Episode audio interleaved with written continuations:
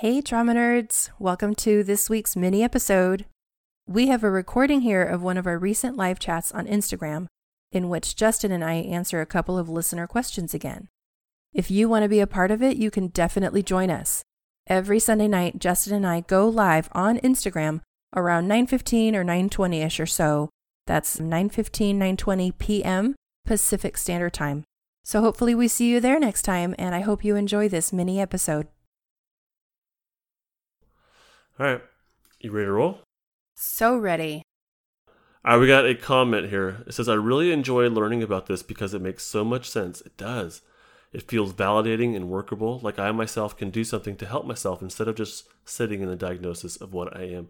That is a heavy statement, but um, she's right. Like that's it, it is this level of I get this on a very deep intrinsic sense, and I can apply this on my own, and it gives me a new story. You know, I'm exactly uh, with you on that level. You know, I wanted to comment Yeah. on what, if, if if you don't mind, on what she said here. I don't mind. It says, like I can do something to help myself instead of just sitting in the diagnosis of what I am. You know how I get stuck on wording, right? Yes. I love it actually. Where oh, do you? Okay. So this is for everybody. You you I don't think this. You are not your diagnosis. Right? Right. You're just not. Um, your diagnosis. Let's talk about. I'll, I'll talk about what diagnosis is real quick. I don't know if you agree with me on this level, but I'll talk about what I think diagnosis is. I think just to put it out there, I think I agree with you to a certain extent and then there is definitely a place where you and I diverge. Okay, So, fair enough. let's enough. see. So diagnosis is what professionals. It's a, a language that we use to communicate with each other, and I, I don't know about the DSM five, but in the DSM four and I believe the three, it said in the introduction this is to create a common language amongst professionals. It's not supposed to be for someone to take and say yes, this is me. It's not a label. Well, it is a label, but it's not a defining characteristic of who you are. It's just it's just so that people like Mercedes and I can say, I'm working with someone who has what we call depression. And when she hears that, she's going to assume that it means a few different things that fall along under the, the label of depression. But that's pretty much as far as it's supposed to go. It's supposed to be that, and for uh, what uh, billing purposes, Right. for insurance, like coding, and, but it's not who you are. Your diagnosis is not who you are. It's just a label so that Mercedes and I, or your psychiatrist and I, can communicate with each other without having to list out all the symptoms one by one. Mhm. We we would just say anxiety, or we would just say depression instead of anhedonia, lack of motivation, isolation, blah blah blah blah. Right. We just say depression, and that says a lot versus all the symptoms. it's so a common that's what language thing. That's it. Yeah. That's all. Diag- that's really all diagnosis is. No one is, as far as I know, no one's doing any sort of genetic testing, chemical testing. Uh, that's. I don't think it's happening. I haven't worked in those places where that's happening. It's, it's just a cluster of symptoms, and we put a label on it, and it's extremely subjective. So it's not a who you are thing. Yeah, I don't know. That's something I want. I'll talk more and more about in the future. I think it's, but I, I it saddens me that people take their diagnosis and say this is who I am, or I am this thing. You know, when it's really not. Yeah, but I think there's definitely a um like a natural affinity to the label. And I I think I think that happens across like not just in in mental health diagnoses but across labels, just labelhood. Like um the bad kid or Yeah, the dumb one of siblings or, you know, that kind of stuff. I think a person starts to feel starts to identify with the label because in a way it defines them not not in a definition of who they are but in a definition of what they feel or what they experience. And so i think then it then that's where things start to blur a little bit where now i have become my diagnosis versus this is a a label to use for common language amongst the professionals.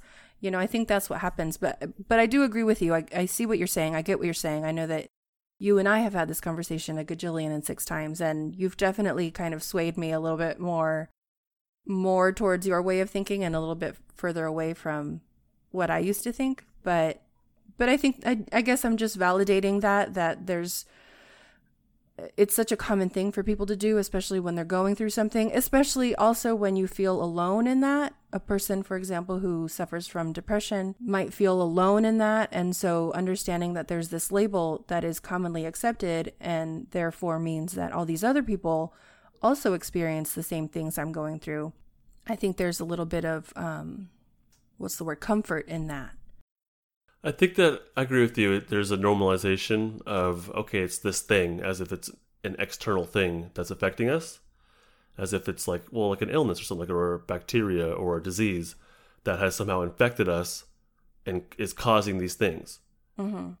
But that's, as far as I'm concerned, it's just it's just not super accurate. It's more of a reflection of your the state of your nervous nervous system. It's not an external thing. It's it's just where you're at, and I think it does bring a sense of like it's an answer. And people are like why am i like this? And why am i they think they're broken. They want an explanation. They're desperate. And so a therapist or psychiatrist comes along and says well you have depression. Like it's a thing that you a thing that you have. And it brings this sense of oh okay there's an answer. And i'm not the only one and other people out there have this thing called depression or whatever it is. And then the label gets kind of intermixed with like a community and a sense of self and all of a sudden it's this thing mm-hmm. that i think it's kind of way out of hand. But it is this answer. It's like we, we talk about stories you know and having a new story can actually help yeah. to change your state a little bit. So having a new story having an answer and not being so desperate is a sense of relief i think.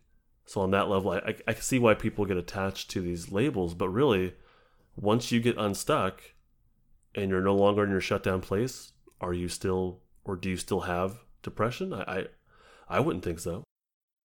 I think that's the thing too, and I know that for on my own mental health journey, stuff that you and I have talked about, I know it's really helped me to um, assimilate a lot of these polyvagal concepts into my own what's the word self-image into my own identity it's really helped me a lot to kind of shift my own thinking towards myself and towards others as far as the work that we do as therapists I think that's really helped a lot is is having the polyvagal language and these concepts that explain in a biological way the stuff that is happening emotionally or mentally. I think it really helps. There's a lot of validation in it. There's a lot of normalization in it. And it definitely has helped me, at least. And from what I hear others, it's helped the story change, which, like you're saying, once the story changes, then it doesn't feel anymore like I am depressed. It feels more like you know, depression is this thing. Eh, depression is this group That's of symptoms that I was experiencing for a while, and then now, you know, I've moved out of that state, et cetera, et cetera. You know, it's no longer something that a person will define themselves as. It's something. It's a temporary state of being. Temporary, yeah, but it's more of a ner- like the nervous system piece you're talking about. Well, right, right, right, right, right. Yeah. yeah. yeah. Someone said I I I identify being quote unquote being those labels while in dorsal, less than shutdown, but not so much during ventral, which is the safe and social. Yeah, that makes complete sense. Yeah. If you're in a safe and social state, you're simply not going to be doing those shutdown things. You'll be connected to other people. You'll be able to relax and be still and be calm. Mm-hmm. Uh, but if you're in dorsal, which is the shutdown state, you lose access to your safe and social um, connection with other people, and it, life becomes very numb or gray or foggy, um, maybe dissociative yeah, it's, it's it's a different state. It's a completely different state. It is. And the the the point or the trick is to work your way up the ladder as much as you can, and that when you drop back down, you can come right back up a little bit easier each time to build a, a resiliency, right? Yeah. But it's a temporary. It should it's supposed to be a temporary thing. But I think that human beings we get stuck in these states, we've talked a lot about that.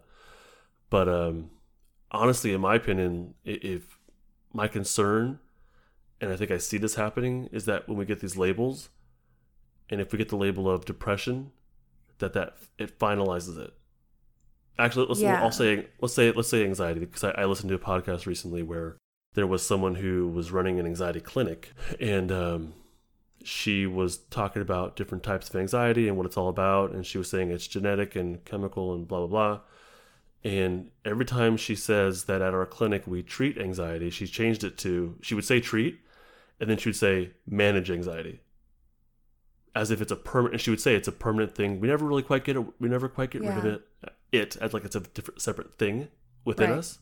Right. And she kept saying we manage it like it's a permanent thing. And that's my concern with these labels is that if I have this thing in me or somehow affecting me, if I am anxiety or I am depressed or whatever, right. that it's no longer a temporary thing. It's now it's a it's permanent. It's my part of my identity. That that's my big concern with with diagnosis. And it's well it's way off the path of what diagnosis is supposed to be, which is just Yeah. a common language amongst people like you and me, you know. Well, and I think that then that turns into a whole lot of other, th- you know, it branches off into other things where I know I've seen. So thinking about the diagnosis, say anxiety, as being part of who we are, then that be- can become like a crutch. That well, I'm anxious, and this is as far as I can get, or I'm anxious, and that's why this is all I can do. It becomes like an excuse almost as to why there are things well- we can't accomplish or do in our lives. Yeah. And then I think uh, in another branch off of that too is like a self fulfilling prophecy thing. You know, I am anxious, therefore I cannot accomplish XYZ things. And so then I'm not even going to try to accomplish XYZ thing. You know, the self fulfilling prophecy Yeah. thing. Yeah, there's a whole lot of danger in becoming identifying as just the diagnosis rather than it being a temporary state. Totally. It's the story. If, if that's the story, Mm-hmm. that I am or I have anxiety rather than right now I feel anxious. That's that's a lot different. You know, Yeah. I, I have and I, ne- I need to be medicated for it and I have to deal with this or manage it the rest of my life. That's a story that's a lot. Oh, Siri. Oh, Siri thought I was talking to her. Freaked me out. Siri just busts in whenever. She says, "I don't, I don't know how to respond to that exactly, Siri, because it makes sense." So that that's I don't even know where I left off, but that that's my concern. You know who Siri is? Siri is the character in the movie that is there just for comedic. What is it called for? To lighten the mood. Yeah, what is it called? like There's. I just Com- totally. comedy relief or something Com- like that. yeah. Yes, comedic relief. Yes. Yeah. That's who Siri is. but it's I don't know what I was saying, but it's it's um was it I was saying it's a new story, but that it kind of Yeah. it makes things permanent versus temporary. Right. Right. Yeah. Good. Good. All right. Bye, everybody. Bye, everyone.